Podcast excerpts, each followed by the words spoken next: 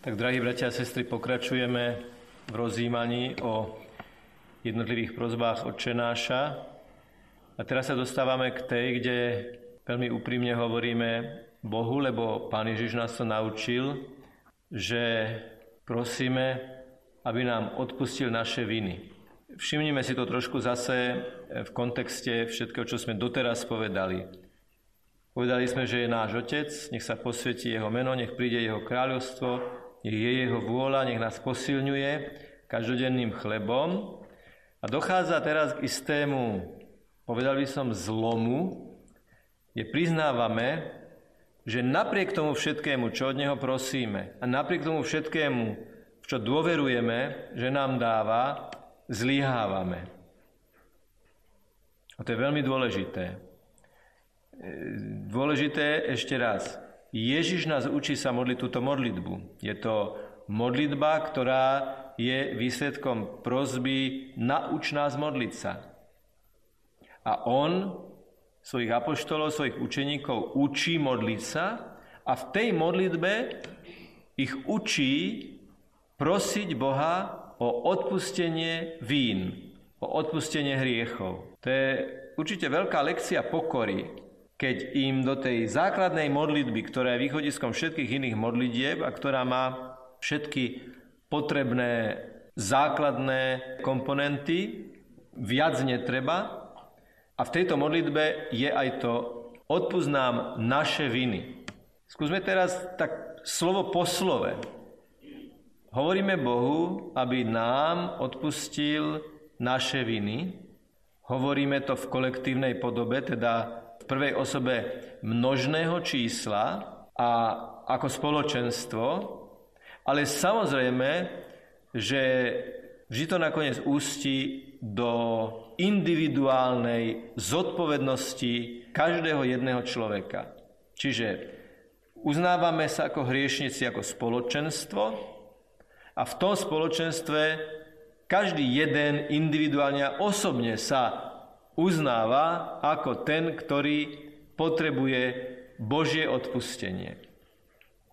Skôr ako by sme začali hovoriť o tom slove odpustiť, aké má dôsledky, skúsme ísť do hĺbky pri tom slove vina. Odpuznám naše viny. Znamená to vyznanie a priznanie, že hrešíme. A keďže toto je modlitba, ktorú Ježiš naučil cez apoštolov celú církev pre celé dejiny, tak pre celé dejiny platí, pre celé dejiny ľudstva, spoločenstiev jednotlivcov, že vždy budú mať za čo prosiť o odpustenie. Čítame v Svetom písme taký veľmi náročný výrok, že kto tvrdí, že je bez viny, je luhár, klamár a nie v ňom pravdy. Takže je univerzálne potrebné stále prosiť Boha o odpustenie a pred Bohom priznávať, aby nám odpustil naše viny.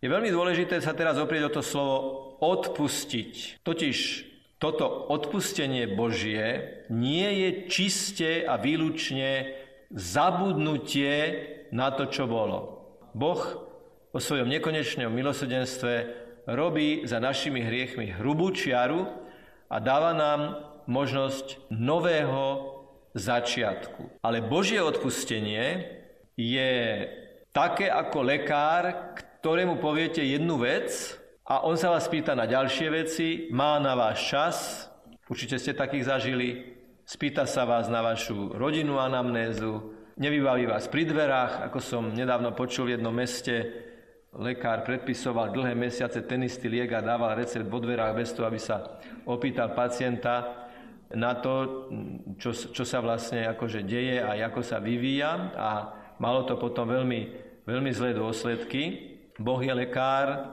duše, ktorého zaujíma všetko. Zaujíma ho minulosť, zaujíma ho rodinné prostredie, zaujíma ho a vie o určitých genetických východiskách, zážitkoch, rodinnom prostredí, v ktorom človek vyrastá a chce to uzdravovať. Boh odpúšťaním uzdravuje. Lebo to nie je len o tom, že stále sa z niečoho odstriháva.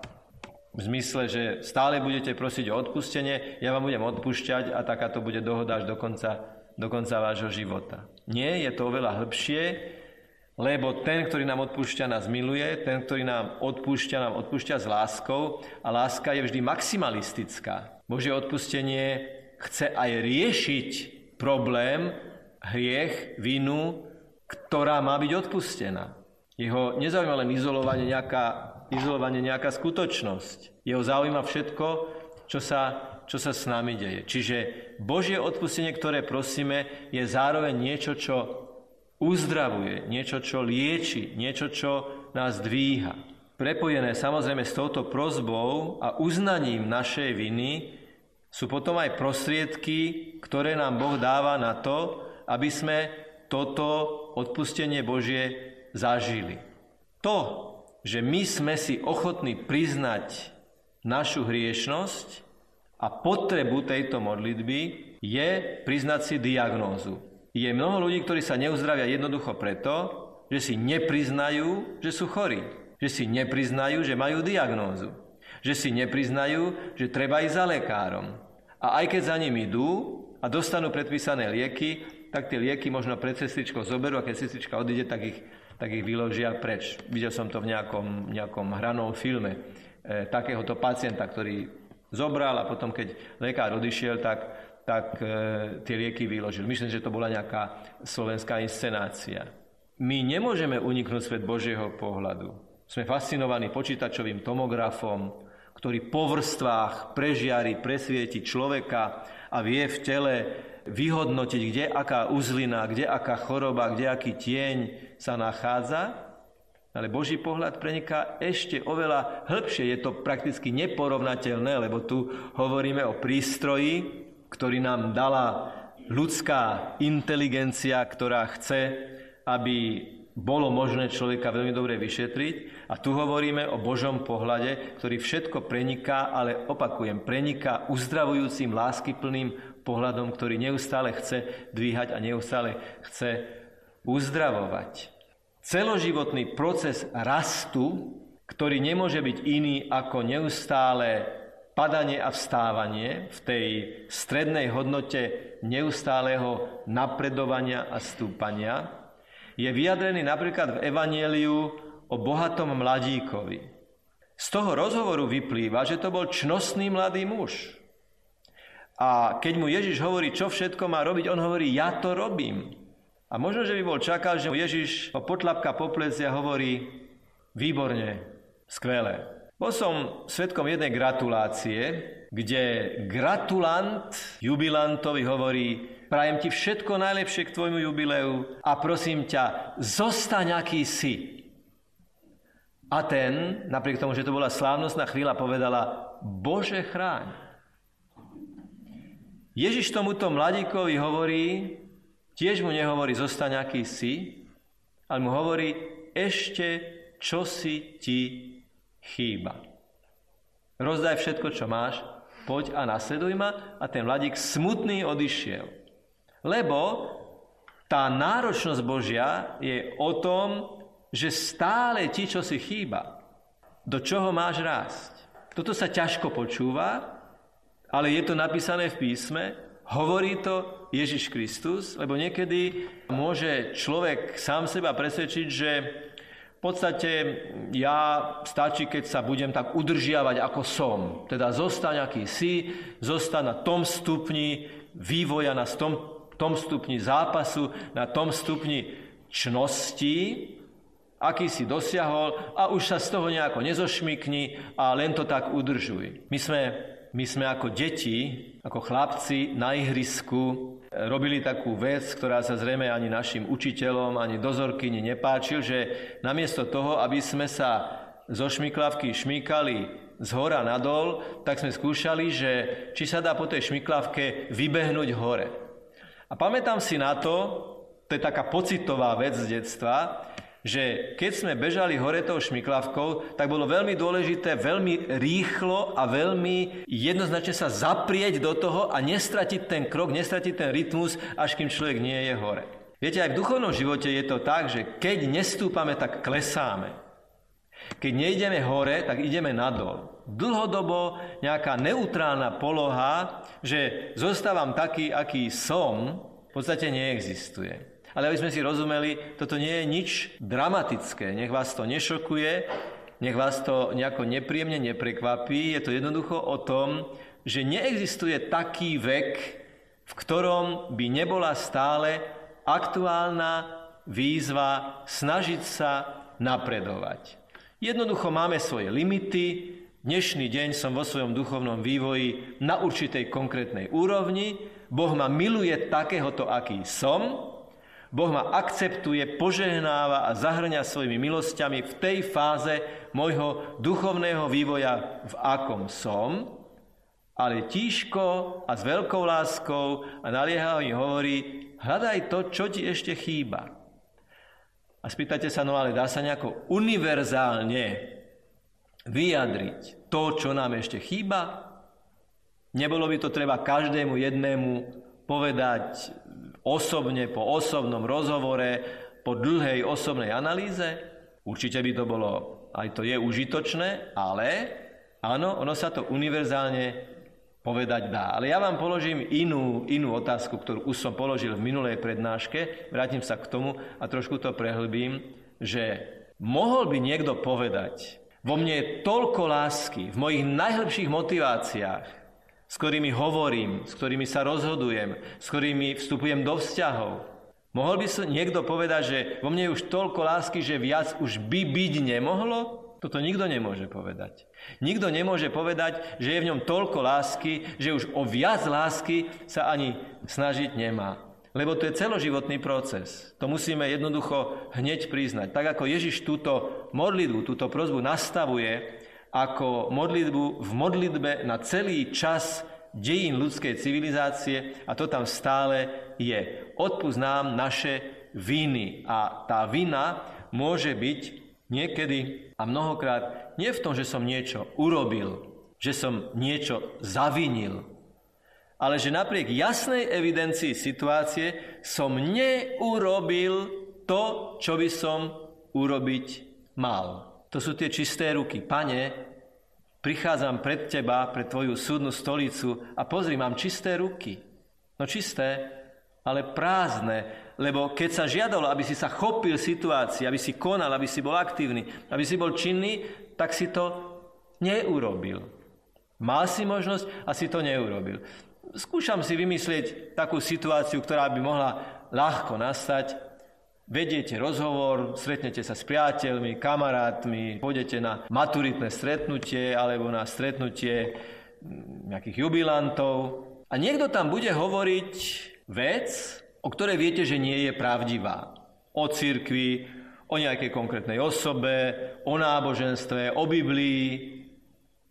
A vy budete vedieť, že tá vec nie je pravdivá, že je mylná a vy mlčíte. Nič sa nedeje. Vy len mlčíte. Ja len mlčím. A mohlo by, sa, mohlo by sa zdať, že sa nestalo nič. Nikto nič zlého neurobil, lebo tá osoba alebo viacero osôb niečo hovorilo a všetci boli ticho. Nikto nič zlé neurobil. A predsa, ak tam bol niekto, kto vie, že to bola nepravda, bol povinný konať, bol povinný povedať, prepáčte, moje informácie a moja skúsenosť je iná. Nie je to pravda.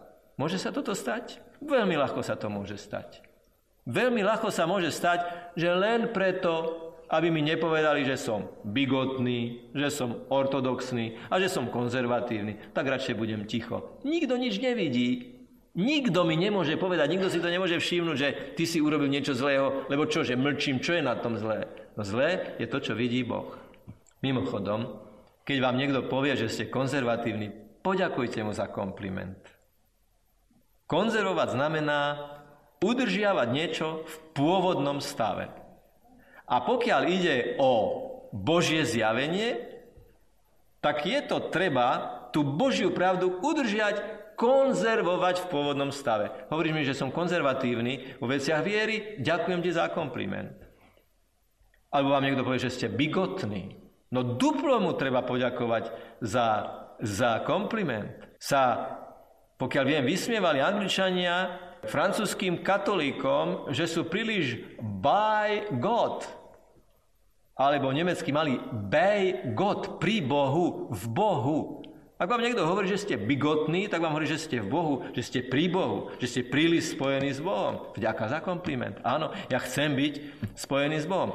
To, ako tieto slova neskôr nadobudli svoj taký pejoratívny význam, je iná vec. Ale vo svojej najlepšej podstate, vo svojom jadre tie slova, teda byť konzervatívny a byť bigotný, vonkoncom nie sú negatívne.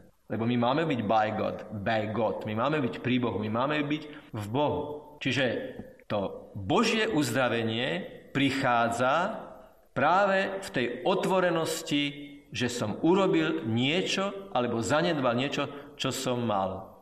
Z mŕtvych stále Ježiš vstupuje do večeradla, dýchne na apoštolov, ten Ježiš, ktorý hovorí, odpust nám naše viny, Ježiš, ktorý nás učí modliť sa a prosiť o odpustenie našich vín, vstupuje výťazný a zmrtvých stavlí do večeradla, symbolicky cez zatvorené dvere, ktoré symbolizujú zatvorené, ustráchané srdcia apoštolov, dýchne na nich a povie, príjmite Ducha Svetého, komu odpustíte hriechy, budú odpustené a komu zadržíte, budú zadržané. To hovorí tým apoštolom, ktorých učil modliť sa Otče náš a prosiť, aby Boh im odpustil ich viny. A oni teraz dostávajú mandát odpúšťať viny. To dýchnutie je na prvý pohľad veľmi čudný úkon, keď si ho dokonca predstavíme, že niekto sa nadýchne a fúkne prúd vzduchu, dýchne na svojich učeníkov tak nám to môže pripadať také, také bizarné, také nepochopiteľné.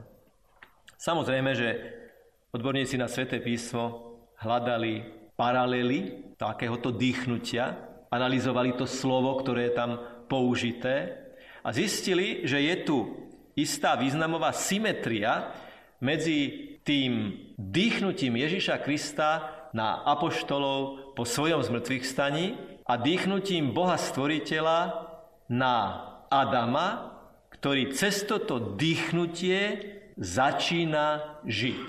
Čiže Božie odpustenie je stvoriteľský úkon, je stvoriteľská láska, ktorá tým, že nám odpúšťa, tým, že nás očistuje, tým, že nás usvedčuje, ale nie ako nejaký policajt skrytý za stĺpom, ktorý nám chce dať pokutu, ale ako otec, ktorý pristihne svoje dieťa, že robí niečo zlé, ho zoberie do náručia a povie, nie, toto nerob, toto nie je dobré. Odpúšťam ti, ale už to nikdy nerob. Ježiš hovorí, hriešnici, ktorú pristihli, nikto ťa neodsudzuje, ani ja ťa neodsúdim. Toto je veľmi citovaná časť tohto výroku, menej citovaná, lebo sa nehodí do schémy, je záver. Choď a už viac nehreš. Je tu neha, je tu milosedenstvo, je tu reštart duchovný, je tu reštart morálny, ale je tu aj apel. Už nikdy viac nehreš. Každý spovedník, keď udeluje rozrešenie, keď sa modlí nad kajúcnikom, ktorý vyznal svoje hriechy, každý spovedník je tým dýchnutím Božím na človeka, ktorý očakáva v kajúcom vyznaní vlastných hriechov Božie odpustenie. Stávame sa viac sami sebou. Stávame sa viac stvorení na ten Boží obraz, ktorý práve tým dýchnutím, keď po nás steká Ježišova vykupiteľská krv, sa stávame stále čistejší a preto viac sami sebou. Napriek celému mediálnemu tlaku súčasnej doby je človek tým viac sám sebou, čím je čistejší, čím je svetejší, čím je viac podľa toho, ako ho chce mať Boh.